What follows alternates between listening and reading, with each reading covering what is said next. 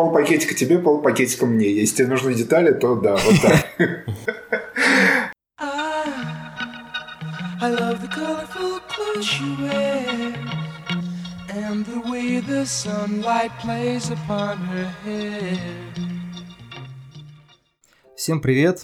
Это многострадальный подкаст «Мада и Карма», который в последнее время выходит с перебоями. На сегодня особенный выпуск, так называемом «Грайндхаус-формате». Мы будем обсуждать сразу две картины, во многом не похожие, но, возможно, в чем-то пересекающиеся, как два искривленных отражения друг друга. Это «Закатать в асфальт» Стивена Крейга Залера и «Мы» Джордана Пила.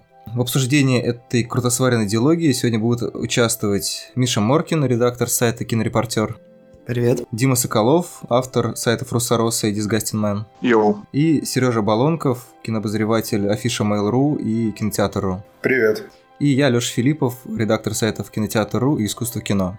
Так как мы давно не записывали «Манда и Карма» в формате именно «Манда и Карма», то есть четыре человека, три или четыре человека обсуждают некоторые фильмы, я на всякий случай для свежеприбывших людей проведу маленькую...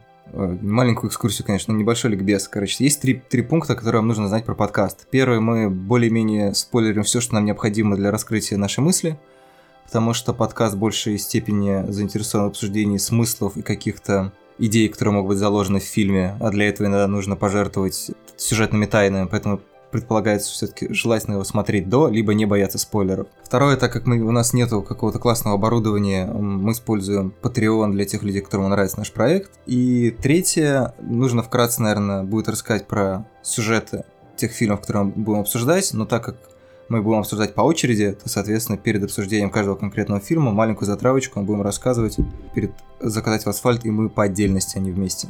Фух. Ну вот так вот. Я, честно говоря, предлагаю начать «Закатать в асфальт», потому что мне кажется, что это не такое сложное произведение, как «Мы», и про него можно будет поговорить чуть-чуть побыстрее. Я, я не знаю, догадываетесь вы, почему я выбрал эту картину или нет. Чтобы это все не превратилось в какой-то мой бесконечный монолог, Миш, можно попросить тебя буквально описать, в чем затравка сюжета фильма Залера?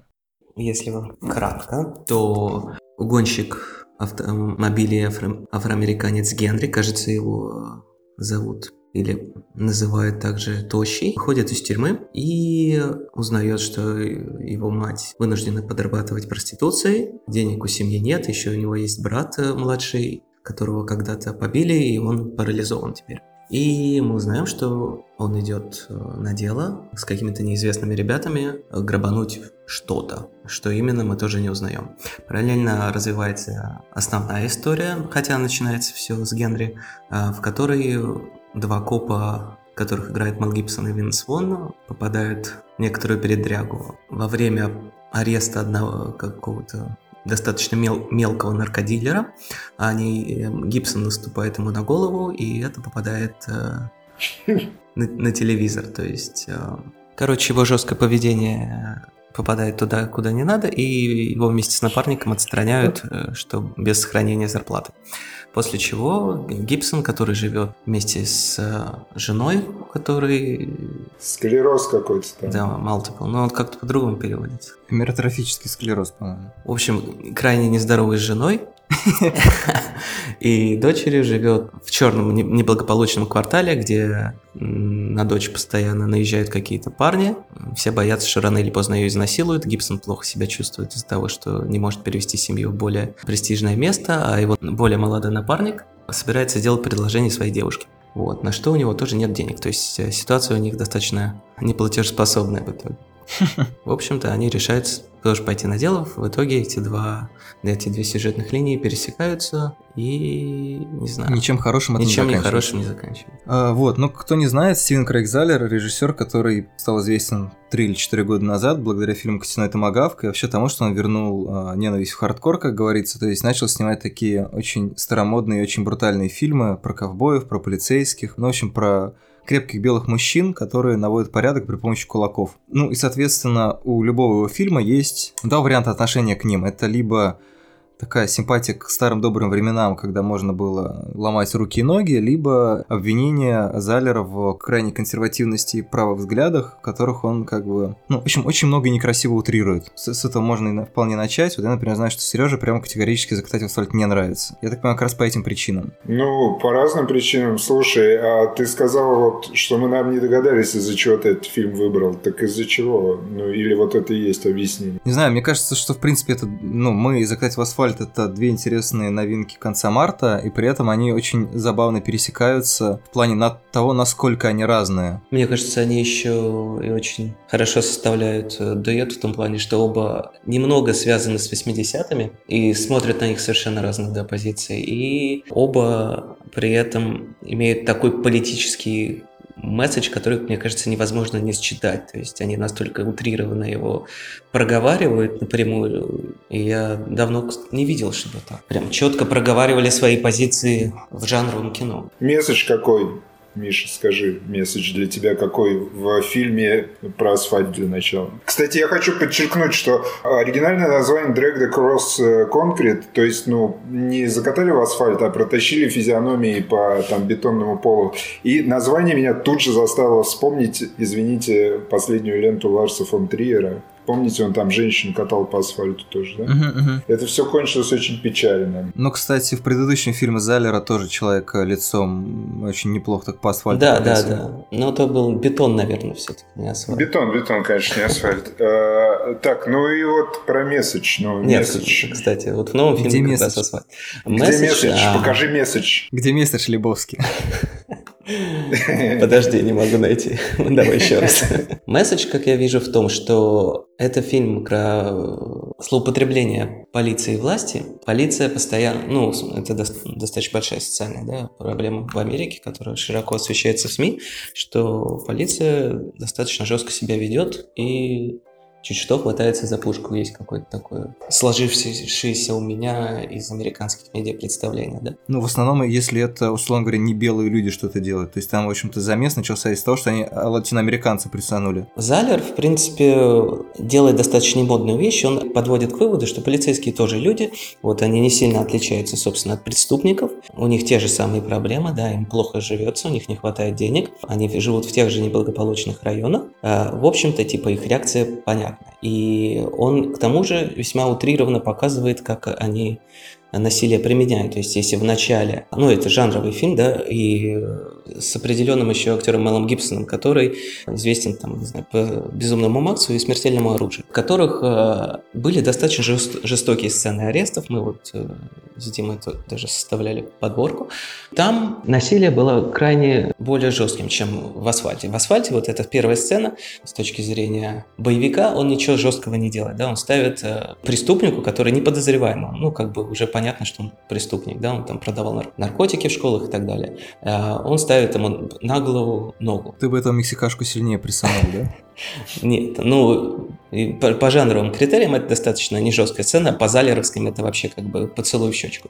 Но из-за этого у него начинаются проблемы. И это нарочито такая сцена, мягкая. Все ждали, что там начнется перестрелка. Ничего не начинается, просто его тихо кладут, и чтобы он раска- сказал, чтобы из квартиры вышли и их не подстрелили, стрелили, его, на него не давят, буквально.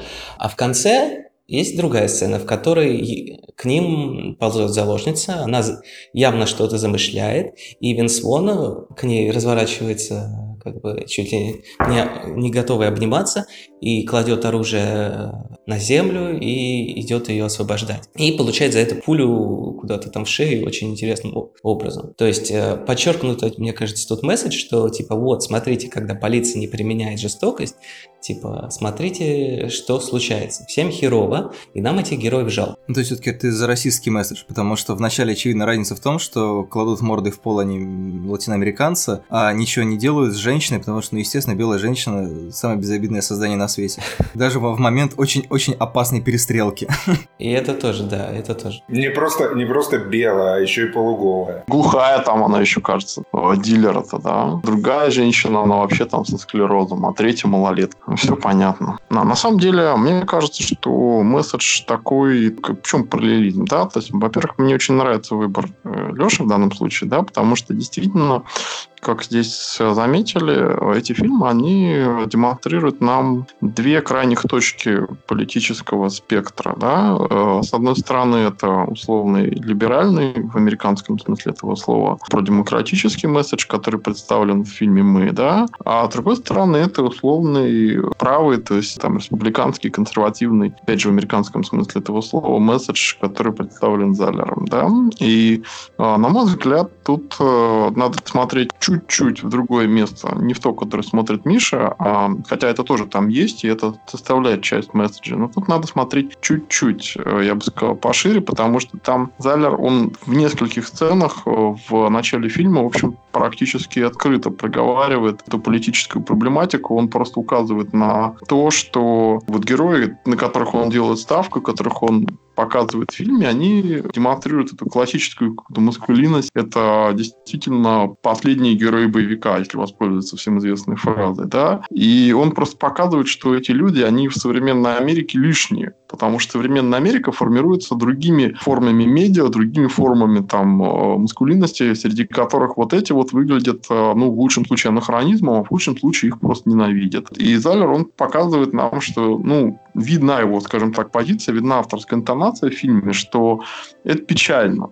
По меньшей мере, это печально. Вопрос о том, неизбежно это или нет, он такой более открытый, но, возможно, ему просто, мне кажется, главная интонация в том, что плохо то, что такие люди вообще исчезают. Естественно, это процесс или нет, это уже отдельный вопрос, но для Залера вот важно то, что в современной Америке такие люди, они не в чести. Его это как-то тревожит. А мы, конечно, тут мы о нем поговорим, когда подойдет время, но там совершенно другая проблематика, которая вот именно противоположна. Там скорее просто диагностируется кризис очень масштабный идентичности в современной Америке. Но об этом мы будем говорить, я думаю, позже. Да, Серег, может, у тебя какая-то реплика есть? Ну, я вот тоже сказал раньше, мне тоже кажется, что фильмы примерно об одном и том же, что «Асфальт», что «Мы», в общем-то, о людях, которые, ну, применяют какие-то усилия, чтобы на новый уровень, так сказать, выйти. По большому счету, если утрировать, да, и там, и там о финансовом благополучии идет речь.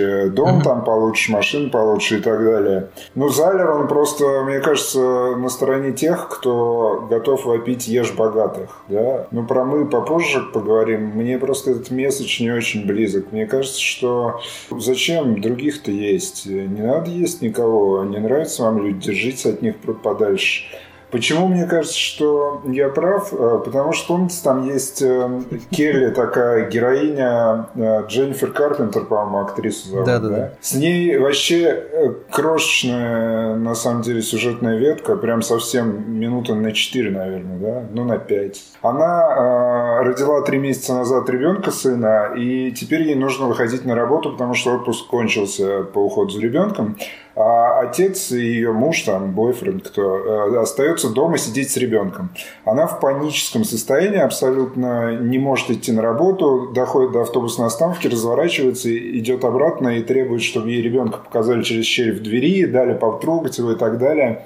В общем, она ни в какую не хочет на работу идти, хочет сидеть с ребенком. А муж ей говорит, типа, ты больше меня зарабатываешь, давай, в общем, пи***й, деньги приноси, а то как мы его в колледж-то отправим. Сынульку нашу любимую. А, и она произносит фразу, я ее точно не воспроизведу, естественно, но смысл в том, что я, значит, рад людей, достатка которых мне никогда не видать, провожу какие-то действия на работе, которые позволяют этим людям уехать в отпуск в какие-то дальние прекрасные страны, где я тоже никогда не побываю. То есть она... Для меня вот основную мысль всех персонажей этого фильма проговаривает. Мне обидно, что у меня денег мало, а у кого-то больше. По большому счету, вот этот механизм, эта мысль, она все механизмы в фильме запускает. Да? Два копа, вот этот вот отсидевший Генри, им всем просто хочется жизнь свою как-то улучшить. И вот, в общем, о готовности есть богатых или тех, кто под рукой оказался. Они, может, не такие богатые. Мне кажется, кино про асфальт и есть, на самом деле. Прежде чем говорить про богатых и... Нужно ли их есть? Это, мне кажется, действительно какая-то важная для Залера тема, как минимум здесь. Я все-таки тогда в рамках исповеди скажу, про что это фильм для меня, потому что как-то, видимо, увлеченный. Я начал пересматривать еще в преддверии фильма целых два предыдущих фильма Залера, и меня вот заворожило то, как он работает с темой маскулинности, с этой вот старомодной брутальностью, которая сейчас, в общем-то, остается, мне кажется, в очень малом количестве хорроров, и в этом, конечно, есть некоторая ирония, да, что мы в качестве я в качестве второго фильма предлагаю именно «Мы». Кино не то, что прям мега брутального, да, то есть там есть, естественно, какое-то насилие, но Пил, в отличие от некоторых других хоррор-мейкеров, им совершенно не любуется, да, у него там нету каких-то прям шоу-стоперов, наверное. Именно через эту призму я, на самом деле, смотрел «Закатать в асфальт», где постоянно возникают какие-то эти вот маленькие сюжетные линии, да, типа вот этого Генри в начале, героини Карпентер в середине, то есть он постоянно как бы пытается нам дать... Понятно, что это немножко утрированно и, да, наверное, из-за хронометража обрезанная картина мира, но он показывает много разных персонажей, среди которых есть этот безумный в маске, который просто врывается в магазин и начинает стрелять, например, да? То есть есть разные виды насилия, ну, то есть от банального физического до, не знаю, какого-нибудь психологического и э, экономического. И вот в этих условиях, в которых существуют Гибсон и Вон, да, такие олдскульно-брутальные полицейские, которые там должны все типа делать правильно, а делать прав... если ты делаешь так правильно, как тебе кажется, ты можешь применять грубую силу. Соответственно, вот эта вот концепция грубой силы в итоге их доводит, во-первых, до того, что если очень хочется, то можно и грабануть кого-нибудь, несмотря на то, что ты полицейский. Ну, потому что надо. Точно так же, как если надо, можно наступить на, на лицо пуэрториканцу или мексиканцу. Не помню, кто он там был. И вот эта вся идея, которая, казалось бы, ну и вроде как Залер действительно за нее топит, она приводит в итоге к тому, что эти люди сами себя загоняют в ловушку, осознают, что это следствие их довольно прямолинейной вот этой концепции о том, что вот они такие, значит, брутальные мужики, они должны были с этим разобраться. Там, по-моему, даже что-то звучит по поводу героизма, что типа зря мы за это влезли, в это влезли, нужно было позвать подмогу и так далее, и так далее. Про героизм это есть только Вон там лепит, нытик вообще. Только подстрелили его в шею, сразу нытик, а? Чё вообще?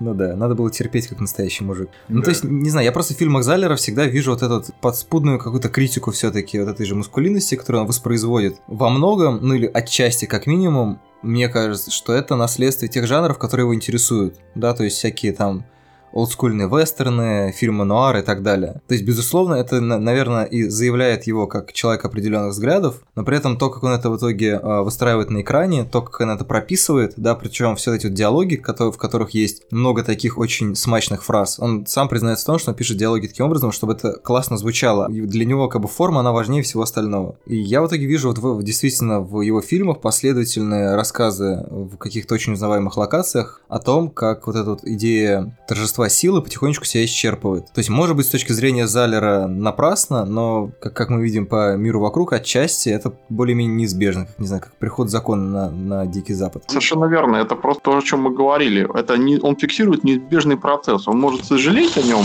а может не сожалеть, но он фиксирует его, да, и ну, показывает его вот в деталях. По поводу «Ешь богатых», я не знаю, мне просто кажется, что ну, это такое, такое устройство мира, в котором большинство перемен инициируется при помощи денег. Поэтому ну, желание при помощи этих денег стремительно что-то поменять, да, то, что происходит, соответственно, в основном все-таки с героями «Закатать в асфальт». Героями мы, вероятно, подразумевается возможная разница между одними героями и другими. Ну, это скорее просто реалии, как бы сказали, неолиберального мира. Ну, не знаю. Короче, Генри же, как мы выясняем в конце, он не то чтобы великий стремления какие-то, да, преследовал. Ему хотелось, чтобы у его брата был большой телевизор, на, который мож... на котором можно в шутеры играть, и чтобы маме делали массаж, и чтобы она могла еще вот, ну, суши заказывать вместо того, чтобы готовить. Делать массаж с видом на море. Да, на океан точно. В общем, я к тому, что... Я не знаю, какой-то скучный персонаж. Че вообще? Не мог маму свозить куда-нибудь там. Большой каньон хотят посмотреть. Ну, может, он ее свозил. Мы же не видим. Там сколько? Три месяца прошло, кажется. Одиннадцать месяцев прошло. Я даже помню почему. Ну, мог, да. Я к тому, что... Слушайте, а что вы вообще об этом Генри знаете? Вот фактически он э, оказывается центральным персонажем. Ну, как и персонажи Вона и Мэла Гибсона. А что мы о нем знаем вообще? Ну... Ну, кроме того, что он отсидел. Маму любит, брата любит, вот мы знаем. Ну, говорит так, да. Вот смотрите, я, я не знаю, может, вы знаете больше, да? Я знаю о нем только, что он хотел большой дом с видом на океан и суши на ужин. Все. Вот про это я и говорю. Это стремление к какой-то новой жизни. Но эта новая жизнь, она мне не кажется интересной. Ну, в смысле, суши на ужин, это, конечно, охуенно. Но я говорю про то, что мне не хочется смотреть кино, где, ну, понимаете, да? Мне этот персонаж просто кажется скучным. И, по большому счету, два копа, они тоже, на мой взгляд, настолько же скучные. Нам хочется уехать из района, где много нигеров. Нам хочется подарить тёлке красивое кольцо, купленное за сто тысяч баксов или сколько там, я не знаю. Ну, вот и все, да. Вот, идите, поешьте богато. Но мне, мне кажется, что в этом и есть пересечение каких-то вот этих обывательских желаний, ну, как бы, на пути к которым одним людям приходится, грубо говоря, ну, пользуясь переводным названием, закатывать в асфальт других людей. То есть, да, насколько эти, да. в, эти истории, как бы, ну, насколько эти желания интересны, это другой вопрос. При том, что там на самом деле есть нюанс, он не просто телек хотел брату купить, а там была разница, что его брат сначала был игроком, а хотел быть э, геймдизайнером. То есть, условно mm-hmm. говоря, он хотел стать из э, непосредственно участника, да, из какой-то единицы в создателя, да, то есть руководителя, условно говоря, процессом. Ключевая метафора фильма, возможно, в том, что а, человеку хочется быть не просто как бы участником какого-то мирового процесса, да, там, не знаю, частью экономической машины, а немножко чем-то руководить, да, за что-то отвечать, чтобы кто-то другой был вовлечен. Ну, то есть чем, чем-то руководить, чем-то управлять. Точно так же, как персонаж Мэл Гибсон, например, так и не дослужился до капитана, как мне все время вылетает из головы фамилия этого актера. Джонсон? Дон Джонсон. Ты что, Лёша? Как извините, ты можешь? Извините. Эх, молодежь. Калверт его зовут. Персонаж зовут Калверт, а там, ну, конечно, играет его Дон Джонсон. Он ему там как раз говорит, почему Мэл Гибсон-то это самое не стал капитаном, говорит. Потому что вот ты не умеешь на компромиссы идти, поэтому вот я тут сижу и тебе приказ отдаю, а ты сидишь по другую сторону стола. Вот так. Вот, и получается, что вот эта невозможность как бы чем-то руководить, она, в общем-то, и фрустрирует персонажей. То есть точно так же, как, не знаю, если бы героиня Карпентер могла бы чем-то руководить, возможно, она бы не пошла на эту работу, где ей пришлось вот закончить так, она, как она закончила. И все в таком духе. То есть это банальное желание что-то со своей жизнью иметь возможность сделать. Смотри, моя идея в том, что мы это ровно о том же фильм, о банальном желании сделать что, хоть что-то со своей жизнью. Просто в «Мы» э, на эту тему полно рефлексии. А что если... Ну, давайте про «Мы» потом поговорим, ладно? Да, сейчас, сейчас вот уже заканчиваем про, про Залера. Честно, я, я не думаю, что Залер прям какой-то мега-рефлексирующий чувак, хотя... Вообще не рефлексирующий, по-моему. Ну, не знаю, мне кажется, что, тем не менее, какие-то вещи, которые он в свои фильмы и книги вкладывают, они, может быть, рождены как раз из тоже каких-то обывательских мотивов, но они волшебным образом все-таки могут работать как-то более сложно. То есть, например, с каждым фильмом у него все больше замедляется манера повествования, она все больше становится какой-то сновидческой, да, вот как после показа мы с Димой обсуждали то, что у него еще и персонажи в основном никаких мощных эмоций не проявляют, что только подчеркивает ощущение вот такой легкой дремы, которая происходит на экране. Даже перестрелки происходят так, как если бы они происходили там в окопной войне, там, да, то есть там и, да, и монтаж, все, все направлено, да, на то, чтобы показать минимизацию вот этой эмоциональной сферы практически у всех героев, у всех практически. То есть, может быть, конечно, это какая-то часть вот этого брутального мифа о том, что, значит, там, не знаю, мужчины не плачут, не смеются, не хмыкают, не смсят, но все равно это в итоге работает как такое что-то, не знаю, ну, мне там местами прям напоминало Мэнди, на самом деле, особенно когда там в конце начинается этот бесконечный... Эмоции в Мэнди хватало. Бесконечное пятно желтого цвета, что-то такое общее есть. Ну и, соответственно, просто как бы для меня вот эта вот мысль о том, что Залер так или иначе снимает результат описанных простынь в результате этого маскулинного сна про собственную значительность и необходимость все время, значит, быть сильным, да, то есть точно так же, как у него в «Костяном томагавке», например, были вот эти чудовищные троглодиты, которых даже сами индейцы боялись. То есть можно их воспринимать буквально как обличение каких-то коренных американцев, как дикарей и ублюдков. У меня просто почему-то сразу, учитывая мистический налет и довольно странный характер этих индейцев, это считывается как метафора того, что это вот, типа, ты думаешь, что ты самый крутой на Диком Западе, а вот есть как бы хрень, которая еще круче тебя, то есть, который, который, ну, который вообще ничего не страшно, то есть у нее нету никаких установок в том плане, что там они должны кого-то застрелить, то, как делают там какие-то брутальные ковбои. Точно так же в «Закатать в асфальт» персонажи, которые исповедуют определенный взгляд на мир, сталкиваются с еще более жесткими чуваками. Ну, то есть это как в этом в фильме Ким Чжо Уна «Я видел дьявола», да, это то есть когда оказывается, что несколько маньяков там начинают меситься друг с другом. Я хочу сказать еще, пока мы на «Мы» не переключились, ты говоришь, что э, Пил, он не делает ничего, что могло бы стать шоу-стоппером, а у Залера как раз есть э, вот этот прекрасный кусок, который мог бы стать шоу-стоппером, если бы я не был таким закаленным, конечно. Это момент, когда чуваку вырезают кишки, чтобы из них ключ достать. Угу. Мне кажется, что Ну ладно, в общем, он не увеличил художественные ценности для меня этого фильма, хотя, конечно, и не убежал от экрана, и не плакал потом, и не сидел в углу в ужасе. Да, понравился, как меня буднично говорят, ну ты там смотри, чтобы вот пузырь не лопнул, да я все знаю, там, не волнуйся. Да-да-да, больше всего вонять будет. Там, естественно, была российская шутка еще при этом. Нет, Залер вообще, конечно, любит сделать какой-нибудь кровавый шоу-стоппер, но почему-то именно в «Асфальте» мне кажется, что у него их гораздо меньше. Ну, даже попыток, да, сделать. То есть я все время в этом случае напоминаю о том, что «Костяной томагавк» начинается с того, что трупы перерезают горло. Или не трупы, я не помню. Но, в общем, начинается с перерезанного горла. Во- вообще, Лёш, это важно, потому что трупы-то уже пофиг вообще. Ну, тут тоже с трупом. С другой стороны, да, ки- ки- кишки тоже труповые. Нет, у него есть всегда взрывающиеся головы. Во всех трех фильмах. Я ну, вам даже больше скажу. Настоящие монстры, которые... Крейг Залер — это любимый режиссер моей жены. Вот, то я посмотрел не только вот эти фильмы, но я посмотрел еще и те фильмы, куда он писал сценарии, по крайней мере, многие.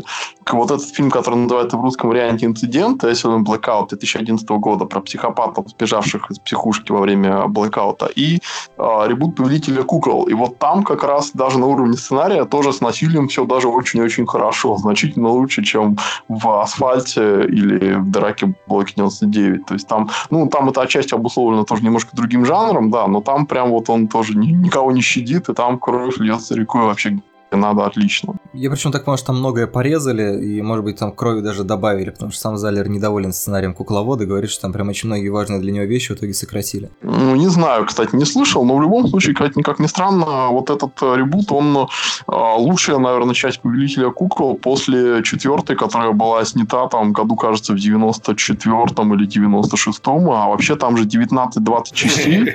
Боже. Слушай, ты их все можешь ранжировать, скажи мне, пожалуйста. Могу, легко, очень легко. Первые три отличные, четвертая хорошая, все остальное. А, вот как... Я думал, у тебя как-то интереснее, знаешь, там типа, ну, третья, она на семь целых восемьдесят три сотых балла. Ладно, пока мы не начали ранжировать э, фильмы франшизы «Кукловод», давайте перейдем к «Мы».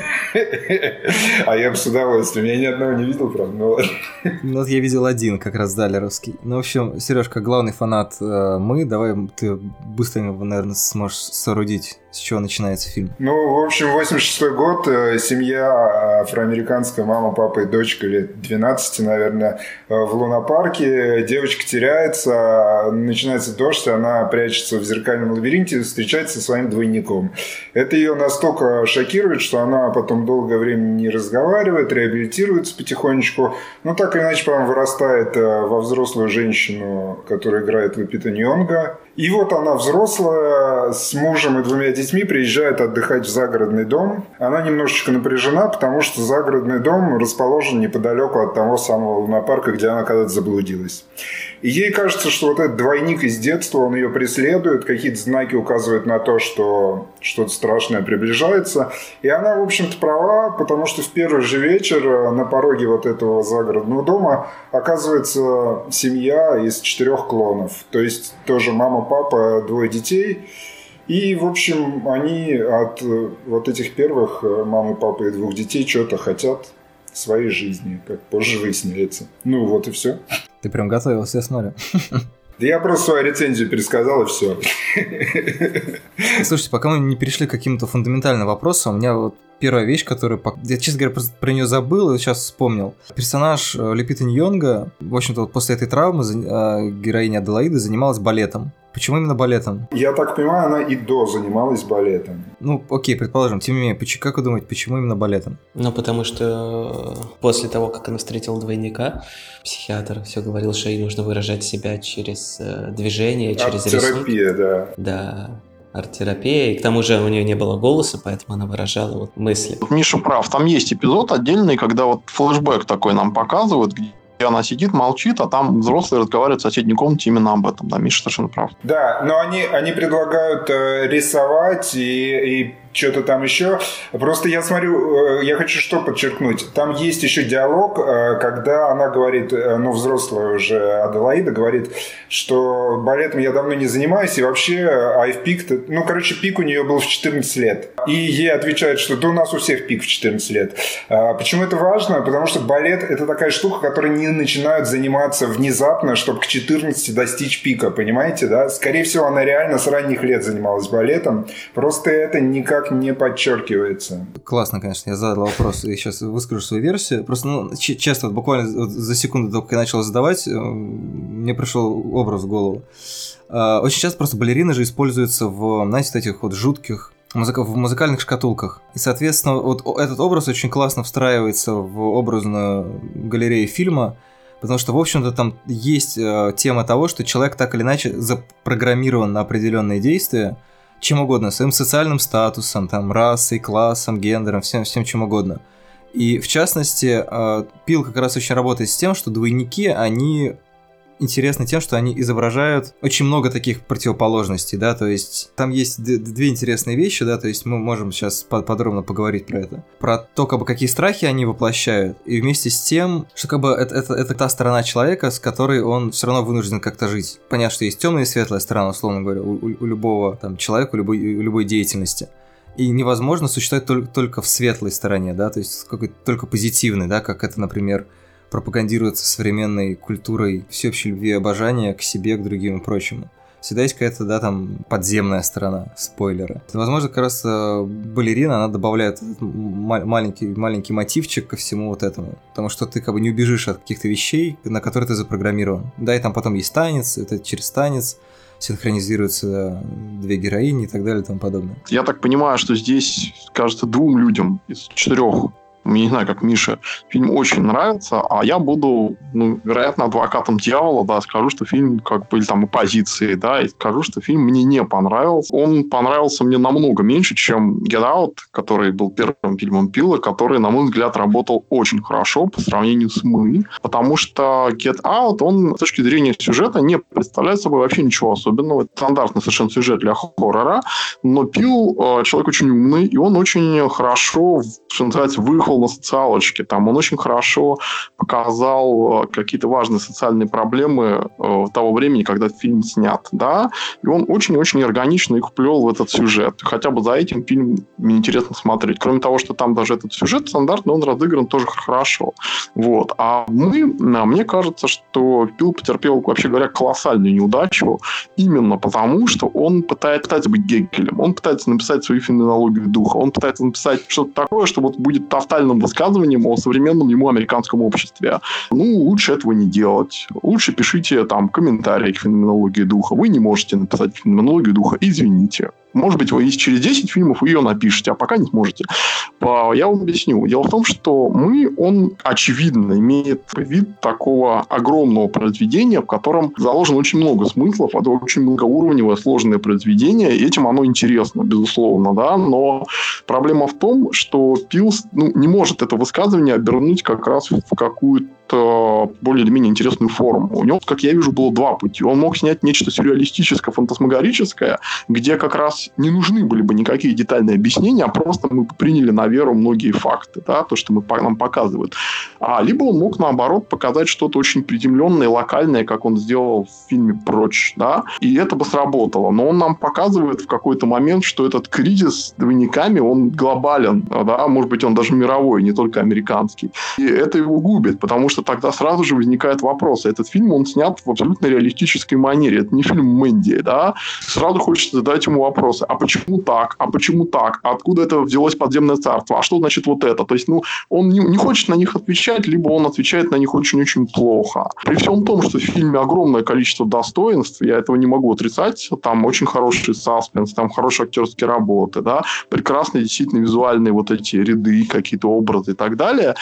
И интересно то, что вообще фильм, ну, Пил вообще предпринимает такую попытку, да, это очень интересная попытка, заслуживающая внимания, да, но как цельное произведение, как цельное художественное высказывание, оно получается, на мой взгляд, удивительно просто бессвязным, именно ввиду того, что он не может встроить его в какую-то адекватную, там, ну, реалистическую форму, вот я бы так сказал, слишком, как бы, много притчи для реалистической формы и слишком много реализма для притчи, как-то вот так. А можно маленький вопрос? А почему тебе это не смущало в «Прочь», где тоже была довольно реалистическая форма, но при этом была история с тем, что белых людей переселяли в тела афроамериканцев? Ужасно просто, потому что это локальная, частная история какой-то, кажется, отдельно конкретной семьи, которая каким-то невероятным образом, мы не знаем каким, кажется, да, вот до этого додумалась. Здесь Пил замахивается на, извините, общенациональный масштаб какой-то, да, и он должен объяснить просто в разы больше. Это, понимаешь, как объяснять развитие как бы отдельно взятого индивида, это и просто описать его биографию, это одно. А описать эту биографию в историю развития страны, или тем более всего человечества, задача немного другая. Ну, как бы, мягко говоря, она посложнее будет. Понимаете? А, а вот этого у него не получилось, на мой взгляд. Я же говорю, если бы эта история оставалась более локальной, и вот она была бы более плотно связана именно с героиней Люпиты Нионго, ее какой-то личной травмой, это как бы личные ее демоны, то, мне кажется, вопросов было бы намного меньше. Хоррор, он, ну, как бы может высказываться глобально, и это возможно, это допустимо и хорошо, но любое глобальное высказывание – это очень-очень сложная тема. И вот, мне кажется, Пил здесь просто плохо как-то справился с этой задачей, к сожалению. К сожалению, потому что человек явно очень умный, очень интересный, и, по крайней мере, на данный момент потенциально имеет, ну, мне кажется, очень много каких-то возможностей для реализации своего таланта. Но в этот раз у него, к сожалению, не получилось. А что именно тебя смущает, что именно не работает? Не считывается месседж или... Миллион вопросов, просто миллион. Этот мир, который он нам показывает, совершенно неубедителен. В плане внутренней логики или... Как в Ромеро надо делать. В Ромеро зомби откуда-то появляются, да. Почему они появляются? Это черт его знает. Вот они встают, этого не знает никто. Это чистая иррациональность. Но для меня принципиально важно, что зомби — это некая, как бы, ну, не знаю, там, космическая сила. Вот они встали и идут. И почему они идут? Да черт его знает, опять же, да? И на этом фоне Ромеро нам показывает совершенно разные какие-то процессы. Там, в «Дне мертвых» он показывает политические процессы, в «Рассвете мертвецов» он там критикует консюмеризм, там, и так далее, да? Вот. А здесь Пил, он нам хочет объяснить. Вот есть подземный мир, откуда-то там они все пришли. Не надо. Ну, я просто, ну, это просто неубедительно. Какой подземный мир? О чем ты говоришь, господи? Это самый страшный ужас, я в этом глубоко убежден, это не ужас реальной жизни, потому что ужас реальной жизни все-таки творится живыми людьми, такими же, как ты, я, там, любой другой человек. Это всегда на что-то можно списать, да, всегда можно рационализировать, всегда можно объяснить или хотя бы попытаться это сделать. Самое страшное — это что-то, что отвечает вот этой, ну, иррациональной части человека, которая там всегда в нем будет, по крайней мере, в обозримом будущем. Когда ты ничего объяснить не можешь, и вот этот ужас, он просто существует. Дим, Дим, прости, а ты когда вот «Сияние» смотришь, ты думаешь, что... в Индии забегает в золотой зал, и там натурально скелеты сидят или что? Ты понимаешь, о чем я, да? Я понимаю тебя, но, знаешь, я тебе так скажу, я не люблю «Сияние». Я тоже, конечно. Ничего страшного. Фильм, как бы, это, это фильм с великим Джеком Николсоном, но это очень плохая, худшая, одна из худших экранизаций Кинга, потому что Кубрик, великий режиссер, которого я очень люблю, кучу его фильмов люблю, но он просто не понимает, что такое страх. Он слишком рационален для этого. Он вообще этого не понимает. А вот какой-нибудь там Дарио Ардженто... Ок-ок, давай не будем углубляться. Про Ардженто я пока ничего не придумал, что спросить можно. А, ты на мой вопрос не ответил. Ну, как бы, ты что, правда считаешь, что в Энди там скелетов видит? Конечно, нет. Но это совершенно не важно, потому что э, мир, который я наблюдаю в кино, должен быть абсолютно, ну, достаточно правдоподобен. Как бы он, если уж человек, создатель этого мира, как бы берется его объяснить, пожалуйста, дайте мне такое объяснение, которое будет достаточно продуманным. Вы можете его и не давать, я же сказал. Никаких проблем, я это могу принять. Но тогда делайте, как в голове ластики у Дэвида Линча. Ну, ладно. Сложно спорить, потому что ты скажешь, что, ну да, мне же не нравится фильм «Сияние». Вот здесь все неправильно в нем сделано. Потому что Кубрик тоже особо объяснений не дает, откуда скелеты могли взяться. Я попытаюсь объяснить, ну, кратенько, да, потому что это вообще уже там спин-офф какой-то получается. Да, объясню. Дело в том, что Кубрик, он э, просто снимает... Э, проблема даже не, не только в том, что он снимает другое кино, да, он снимает кино не про привидений, которые там есть, там человек с ума сводит, да, как mm-hmm. про что книжка. Книжка, там же их привидений намного больше, и они намного более плотно взаимодействуют с людьми, особенно с мальчиком, да.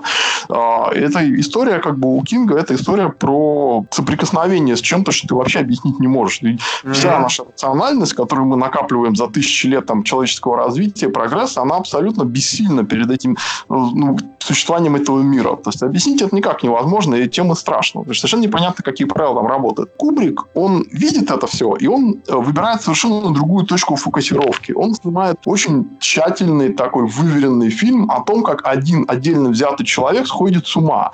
И по большому счету там совершенно даже не важно, есть эти призраки или нет. Они абсолютно декоративны. Там на первый план он выдвигает психоз отдельно взятого человека, и по большому счету, как я уже сказал, там нам не важно даже. Да, хорошо, я тебя понял. И это как, именно как экранизация мистического хоррора, это очень-очень плохо. Как история тобой... человека, который сошел с ума, отлично. Но это другое. Я с тобой отчасти согласен. Совершенно неважно, есть там привидение или нет. Отчасти не согласен. Для меня это, конечно, кино не о том, как один человек с ума сходит, а кино о том, как семья из трех человек разваливается. А, а теперь вот следующий вопрос. Ну, для меня это там центральная тема вообще. А почему ты не можешь такой же подход выработать к фильму Пила? Этих двойников нет. Очень интересная точка зрения. Можно, можно было бы ее принять. Я попросил бы тебя, наверное, как-то ее развернуть, потому что это очень интересная мысль. Но попробую объяснить пока кратко. Возможно, когда ты ответишь, моя точка зрения изменится. Да? Потому что я не вижу там нигде как бы, никаких указаний на то, что их нет. Наоборот, история Пила вообще абсолютно реалистическая. То есть там нет никаких указаний на то, что все происходит во сне, что это чистая метафора какая-то. Там, там даже не как в Мэнди, где есть эпизоды, где мы вообще не понимаем, а вот эти существа, которых он убивает, там, или это люди, это, или там байкеры сняты так, что они похожи на персонажей, восставших из ада. Да?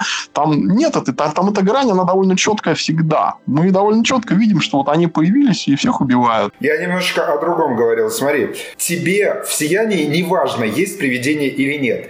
Ты можешь э, попытаться воспринимать ленту Пила как в чистом виде метафору, в которой тебе не важно, есть ли двойники на самом деле или нет. В котором это только часть метафоры, понимаешь? Понимаю тебя, Сережа. Смотри, я должен уточнение сделать важное.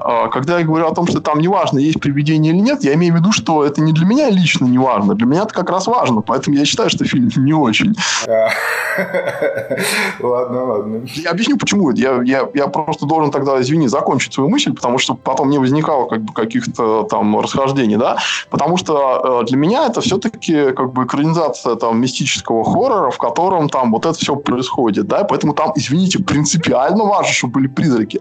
Но для Кубрика, который снимает это кино, ему плевать. Мы это видим. Там они так показаны, как в условном Бабадуке, да, то есть там есть ли эти призраки, или это метафора, там, ну, Кубрика это не интересует. Его интересует Джек Николсон, который врезает свою семью, и его интересует вот эта тема, о которой ты говорил, тема кризиса и распада семьи, да, которая, ну, тоже проходит там какой-то линией достаточно важной, не уверен, что главной, но достаточно важной через весь... Ну, я считаю, прям главной, я буквально недавно тут это объяснял на лекции одной, ну, свою точку зрения, в смысле.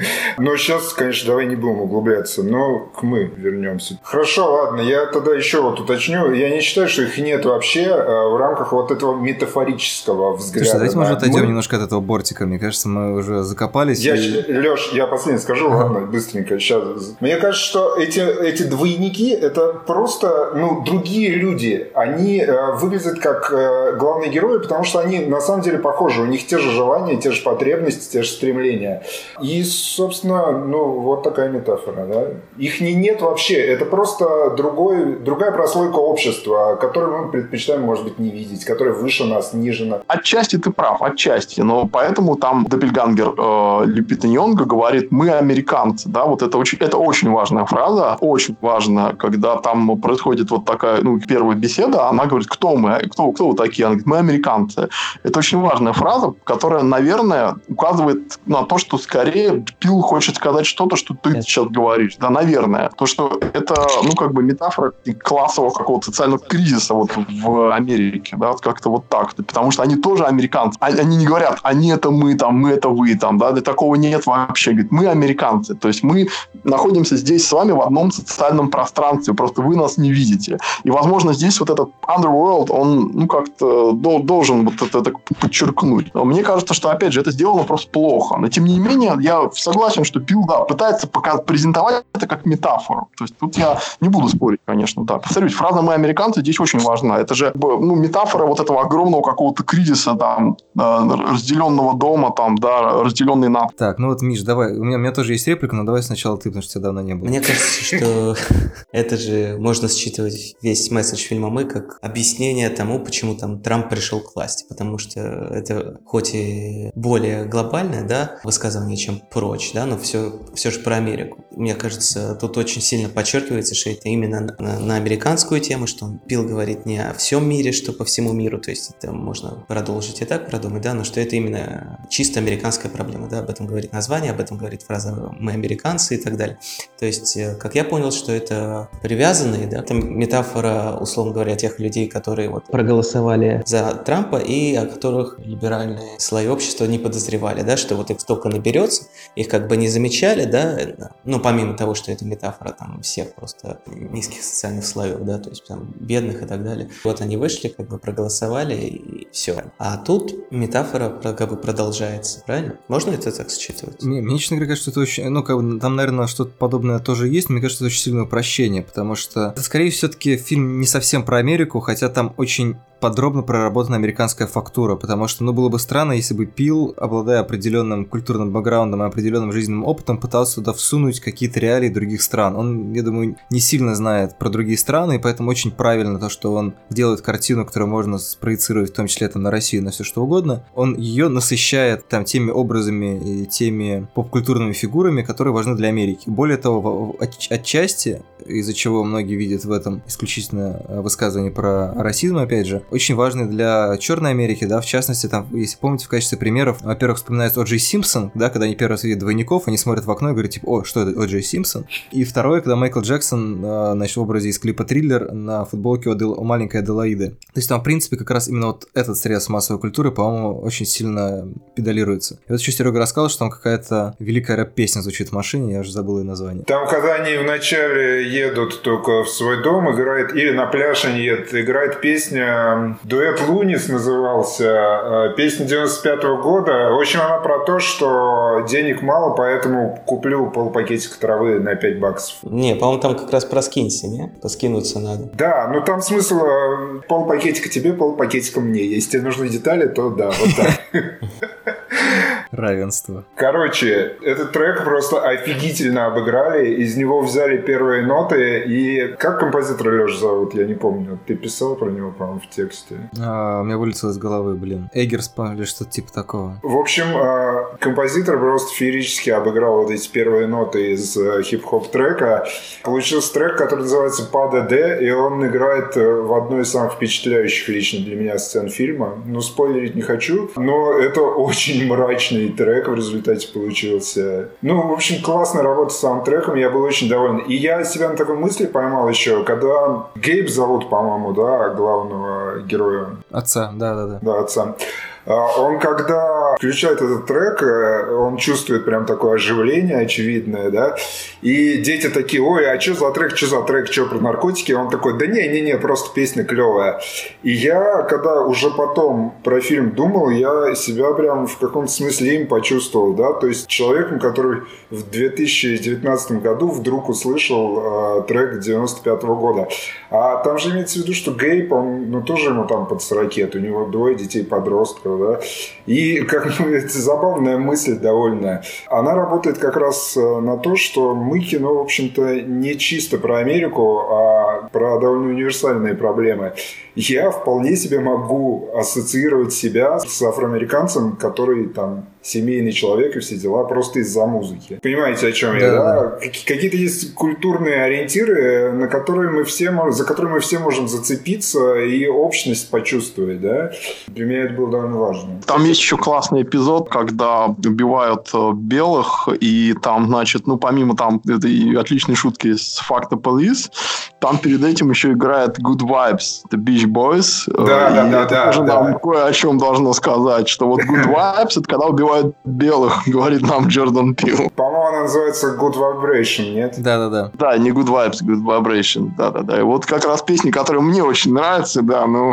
Нет, там саундтрек вообще отличный, я считаю. Прям очень хороший. Композитор очень хороший. Вот эти все там не, не только песни, подбор, а именно сама музыка очень хорошая. Тот же композитор, который да, делал да, музыку да, да. «Прочь». «Прочь», «Прочь», да. Я посмотрел, его зовут Майкл Эберс, и мне очень нравится, я как раз пересмотрел «Прочь», там есть вот этот вот немножко, не знаю, этнический, хтонический мотив в самом начале. Он гораздо лучше звучит в «Мы», по-моему, когда показывают эту клетку с кроликами, и она тоже совершенно жуткая. Слушайте, по поводу и реальности, все-таки мне, я бы хотел сказать, что, на мой взгляд, фильм Пила не совсем ре- в реалистической манере выполнен, да, просто скорее мы немножко извращены представлением о реалистической манере по коммерческому кино. Все-таки реалистическая манера в моем представлении, опять же, в отчасти утрированном все-таки реалистич... реализме, это, условно говоря, какое-нибудь румынское кино, да, это какое-нибудь, не знаю, кино братьев Дарден. Фильмы, которые, ну, я подозреваю, что Пил поэтому не, не слишком запаривается по поводу реалистичности. Все-таки фильмы жанровые, тем более фильмы ужасов, Ужасов, они с условностью работают просто по дефолту. Это во-первых. А во-вторых, на самом деле, мне кажется, что вот эта вот условность, она все-таки фильмом задается на уровне как раз какой-то вибрации, которую мы получаем буквально с первого кадра, да, когда мы вот видим этот восемьдесят шестой год, видим вот этот эпиграф про тоннели под землей, который, ну, вроде как, как шутливый, да, но понятно, что это какая-то там сумасшедшая легенда в Америке о том, что есть эти, значит, коридоры, по которым там, естественно, кто-то там ходит, какие-нибудь правительственные агенты, а может быть, там проституток в Белый дом по этим тоннелям доставляет. То есть это такая как бы байка, с другой стороны, она создает это ощущение паранойи, которое, ну, в общем-то, в разные десятилетия по-своему сильно, и сейчас сильно особенно. Поэтому я бы, я, честно говоря, не сказал, что это прям какая-то реалистическая манера, потому что в реалистической манере тебе не мерещится везде одиннадцать одиннадцать, да, вот этот вот Иеремия, цитаты из Иеремии, которые показывают бездомные на картонке, а потом у тебя и часы все время одиннадцать одиннадцать, и счет по радио одиннадцать одиннадцать. Мне кажется, Пил там так сгущает краски, что ты понимаешь, что это, опять же, не пространство ре- какого-то реалистичного э, развития событий, а такое немножко, как минимум, паранойя, может быть, немножко безумие, а то и слегка дурной сон, да, или отра... то есть одиннадцать одиннадцать это же еще и отражение, да, две палки, которые абсолютно равны друг другим палкам. То есть в этом есть еще какой-то эффект зазеркалья, поэтому я, честно говоря, не очень согласен с Димой, что это прям кино, которое ты воспринимаешь как реальную жизнь. Там все-таки очень много вещей, которые тебе указывают на то, что, возможно, ты немножко не в тех местах оказался, в которых бы хотел. Ну, да. Мне кажется, это проработано просто плохо. А, кстати говоря, такой небольшой комментарий, раз уж мы говорим о деталях, вот, например, Сережа говорит про саундтрек, то э, я вам напомню, как человек, читавший Библию, перечитывающий даже, да, что этот стих, он звучит э, примерно так, вот этот Иеремия, да, одиннадцать одиннадцать, там как раз это тоже своего рода эпиграф. Это такой, ну, для американцев, мне кажется, там с этим сознанием Библии получше, чем в России. В общем, там текст такой примерно, что «Я, Господь, принесу им бедствие, от которого они не спасутся, и они будут молить о пощаде, о помощи, но я не буду их слушать». Вот примерно так. То есть я не помню, как это в русском синодальном переводе, но логика такая. Да, да, примерно так. Не знаю, мне кажется, тут метафора проработана не так реалистично, как, как в Get Out, но в Get Out тоже все работало на эту метафору. То есть там же тоже была куча сюжетных дыр, да, необъясняемых фактов, да, почему там никто не искал предыдущих парней и главной героини. Да, здесь тоже какая, какая разница, откуда взялись двойники. Короче, мне кажется, там дана та деталь, которую он хочет подчеркнуть. Он поэтому это намеренно не объясняет, потому что там и так много всего навалено, поэтому если бы он начал объяснять, там бы появилась еще куча смыслов. Он говорит, что, что это государство когда-то создало программу двойников и типа потом про них забыли. Все. То есть как бы все эти двойники символизируют те слои общества, которые о которых как бы забыло государство. Это все, что нужно знать. И, и они восстали. Мне кажется, что вот это как раз работа на его основную метафору, то есть вот раскол, да, американского общества, который, которому как бы все и говорят в последнее время, да, в связи с избранием Трампа и так далее, что там большой раскол. И эти две стороны, они его и символизируют. И, и фразы, опять же, эти «мы американцы» и так далее. Они как раз работают на эту основную метафору. И чем мне тут нравится Пил, то, что он дел... проговаривает это, по-моему, настолько четко, что это, по-моему, считывается абсолютно всеми зрителями. То есть э, всякие потаенные мотивы в «Сиянии», о том, что это фильм про Холокост или перед вином американцев перед индейцами, они все уже были впоследствии выяснены, как кто пересматривал, да, сто пятьдесят раз на ви эйч эс, нажимая каждую секунду стоп, что-то там высматривал, какие-то знаки, какие-то еще, куча конспирологии. И тоже касается Джорджа Ромеро, который гораздо больше, мне кажется, подчеркивал как раз э, все политические аллюзии в своих зомби-трилогии после так, «Ночи живых мертвецов», которая у него во многом получилось, мне кажется, ну, не все, что он туда, в итоге оттуда считали, не все он там вкладывал изначально, да, там даже кастинг вроде как главного героя, главного актера был достаточно случайный, который потом, как бы, то, что там персонаж, главный персонаж черный, его в конце убивают белый, это как бы, ну, вышло в итоге случайно, то есть это не было заложено на уровне сценария. Пил все это закладывает настолько как прямолинейно, но при этом достаточно интересно, что это считывается всеми, да, все, все, поэтому его фильмы как бы и собирают во многом кассу, потому что их все пересматривают, там эти детали, то есть он дает не гикам именно каким-то или исследователям, или академикам считывать вот эти метафоры, да, другой, то, что там занимались всем восьмидесятых, да, на уровне там Дракулу символизирует, европейскую какую-то угрозу, пришельцы, да, из Европы, а Франкенштейн там рабочую силу и так далее. А тут все очень прямолинейно, и мне как раз вот это нравится.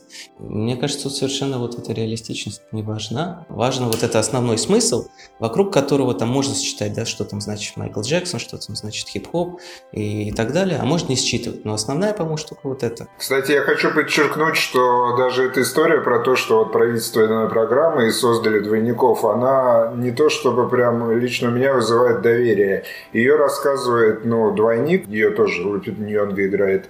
Просто откуда у нее вообще эта информация?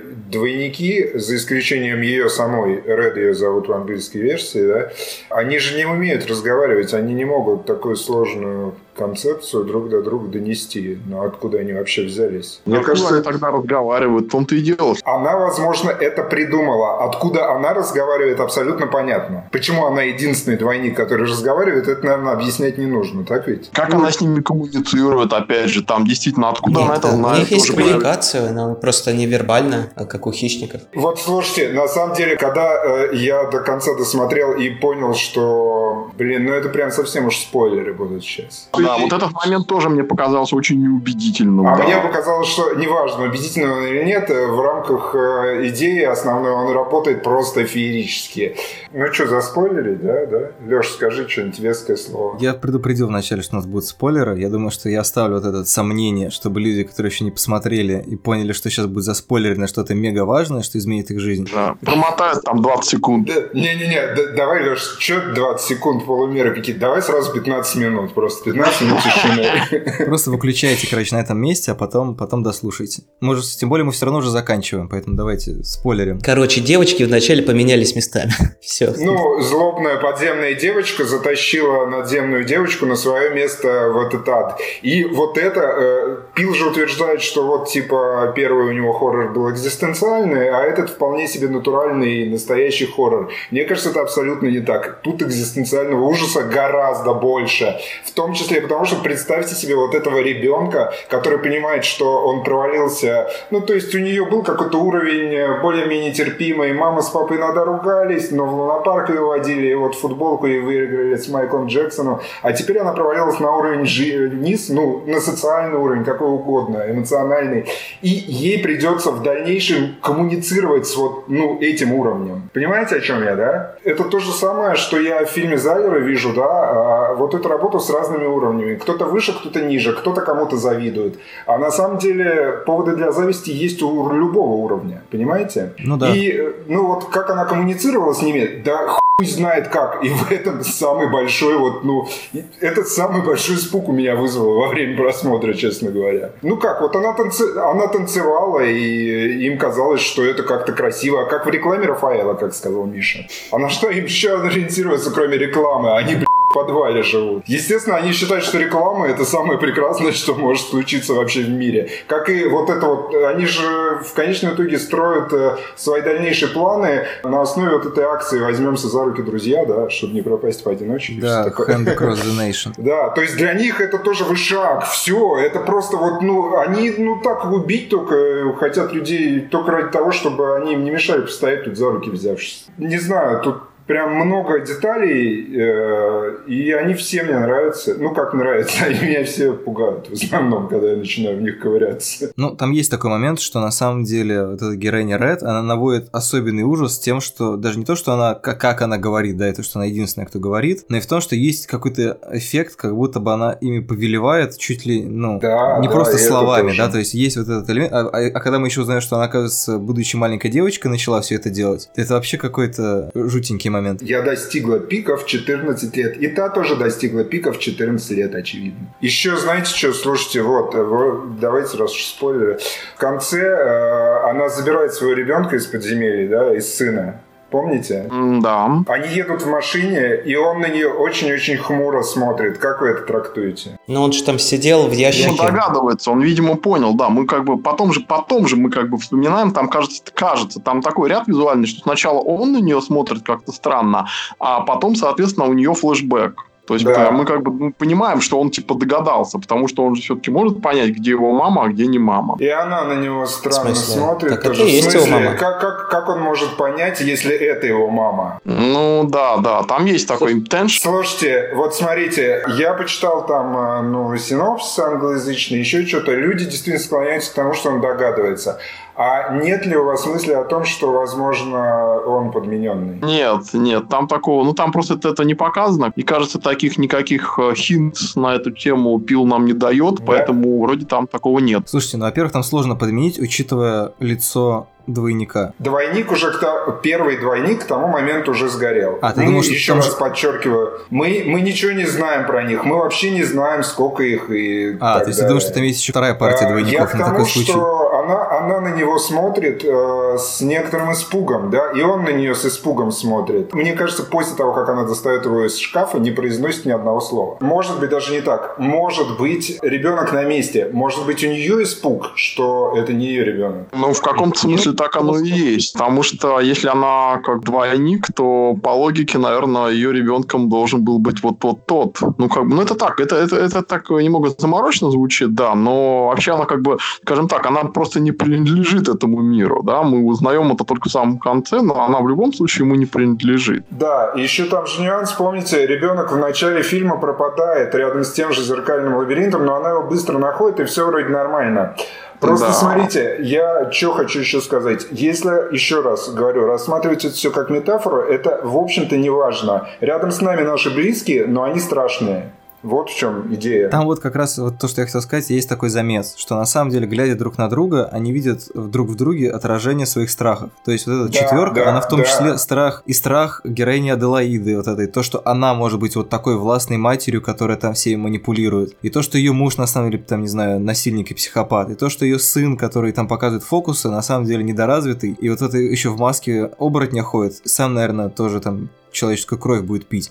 И все в таком духе. То есть эти вот э, огромное количество проекций, которые касаются и социального какого-то отношения, и банального представления о страхах за свою семью, да, то, что она связала свою жизнь с ними, то есть, или там, более того, это ее ребенок, и то, что там этот ребенок может быть там каким-нибудь, да, как, не знаю, что-то не так с Кевином, там вот ребенок родился психопатом. И точно так же в финале они смотрят друг на друга, и у них зародилась вот в этой идиллии, да, семейной, то, что семья, типа, это вот прям ячейка общества, значит, кирпичик и все в таком духе, они начинают бояться, что, типа, а не кроется ли вот в этих прекрасных головах какая-нибудь такая хрень, которая может им принести вред. То есть они боятся и в отношении друг друга этого, и в отношении самих себя. Да, то есть ты раскрываешь, по сути, слоган фильма, который звучит так: наш самый страшный враг — это мы. Да, да. И если бы, конечно, мне кажется, Пил проработал эту идею получше, то фильм был бы намного лучше. Но вот он как-то ее прорабатывает. Мне, например, не понравилось, я понимаю, что это очень субъективный момент, да, но тем не менее, мне очень не понравилось, что как бы они вообще как-то, ну, я не знаю, разговаривают, что ли, еще. Они как бы слишком человечно выглядят. Пусть даже разговаривает только одна из них, но все равно они вот выглядят как-то слишком человечно для таких проектов. Мистический какой-то подтекст здесь разрушается, мне кажется. Ну, я, я, я предлагаю закругляться. Просто еди- единственное уточни- уточнение. Ты игнорируешь тот факт, что разговаривает единственная проекция, которая на самом деле является человеком. Нет, я не игнорирую. Я же сказал, что помню, что говорит только она, да, но просто все они остальные, они выглядят, ну, как бы довольно обыденно, кроме, может быть, ребенка. То есть было бы хорошо, если бы они выглядели как-то более перверсивно, что ли, как вот те же кинообиты там. Ведь те же кинообиты в «Восставших из ада». Я думаю, они все набиты. Все набиты, наверное, да, ты прав. Привычка у меня такая была плохая говорить так. Вот, все набиты, наверное, да. Они выглядят все как именно такие перверсивные версии себя в каком-то смысле этого слова, да. Вот тут, к сожалению, этот момент у Пила, он плохо проработан, хотя визуально мне нравится, как он придумал этих двойников, да, там в красных робах, ножницами и так далее. То есть визуально, конечно, там, как я уже говорил, много хороших находок. Кстати, не забудьте, можете еще обсудить там такой важный нюанс про белую семью, которой они прибегают на помощь, и из которой, благодаря которой мы узнаем, что это бедствие намного более масштабное, чем ограничено одной семьей, кстати говоря. Вот это тоже очень такие, мне кажется, любопытные персонажи, на контрасте с которыми Пил пытается нам показать вот этих как бы, ну, людей, за которых он топит, и людей, которые ему вообще кажутся такими, ну, карикатурно пресными, я не знаю, вот героиня, которая играет Элизабет Мосс, и ее муж там, да, вот и две дочери. То есть, мне кажется, он там иронизирует немножко над вот этим образом жизни богатого, там, ну, upper middle class, допустим. Ну да. Там, кстати, помните, когда двойник Элизабет Мосс приходит и убивает всех, включая свою, свою оригинальную версию. Она садится перед зеркалом и э, ножницами шрам на лице делает себе. Да, помните, да, да, да, да, да, да, да. Причем, я вот не помню, у нее точно до этого есть шрам на одной щеке, по-моему, на левой. Она то ли симметрично делает, то ли на той же щеке параллельно. И это же абсолютно, ну, вот то самое стремление к чему-то прекрасному, да, в доступной ей форме. Потому что э, Элизабет Мосс, оригинальная версия, говорит своей подруге: «Ой, ну я ничего выгляжу, но вот здесь под подбородком было брать что-то, да». У нее есть деньги на то, чтобы это убирать с помощью хирургов, а у э, версии из подземелья есть возможности только украшать себя вот таким способом. Вот та же самая реклама. Нет, но Мосс делала, делала, сделала операции. Она говорила: я делала маленькие операции, делала, типа по чуть-чуть. И, и она уточняет: и еще вот здесь чуть-чуть бы. Угу. Она прям вот, ну, подчеркивает, что она хочет еще чуть-чуть убрать. И та тоже хочет, и убирает как может. Мне кажется, при том, что что сама эта белая семья довольно комичная, их отражение получилось довольно трагичным, хотя да, смерти да. там тоже такие, конечно, ржачные, скажем так. Ну ладно. Как раз это стремление к совершенству, вот это у нее есть. И там Сережа правильно заметил, что там вот, ну, вот этот двойник, она как бы делает то, что... И Леша тоже правильно об этом сказал, развернуто, что двойник делает то, что она хотела бы, но он делает это вот в единственной действительно доступной его форме. Это как бы некие... Вот это как юнговская... тень, да, то есть это некий архетип того, что ты хотел бы сделать, но ты не можешь по каким-то причинам. Вот это, это твоя проекция может и делает, невзирая ни на что. Даже на то, что там это больно, кроваво и там так далее. В общем, я думаю, что мы какое-то количество отражений в этом лабиринте пиловском затронули. Не знаю, мне кажется, что там есть что еще людям самостоятельно поискать, надеюсь, и без нас. Вот, несмотря на то, что Дима считает, что фильм не проработан, не удался, тем не менее, мне кажется, много вещей мы там умудрились назвать. Вот, и давайте тогда на вот этом вот смешке и И, не знаю, опасных хирургических операциях закруглимся. Всем спасибо. Пока-пока. Пока. Пока. До свидания всем. Как вожделенно жаждет век нащупать брешь у нас в цепочке. Возьмемся за руки, друзья, возьмемся за руки, друзья, чтобы не пропасть поодиночке. Возьмемся за руки, друзья, возьмемся за руки, друзья, чтобы не пропасть поодиночке.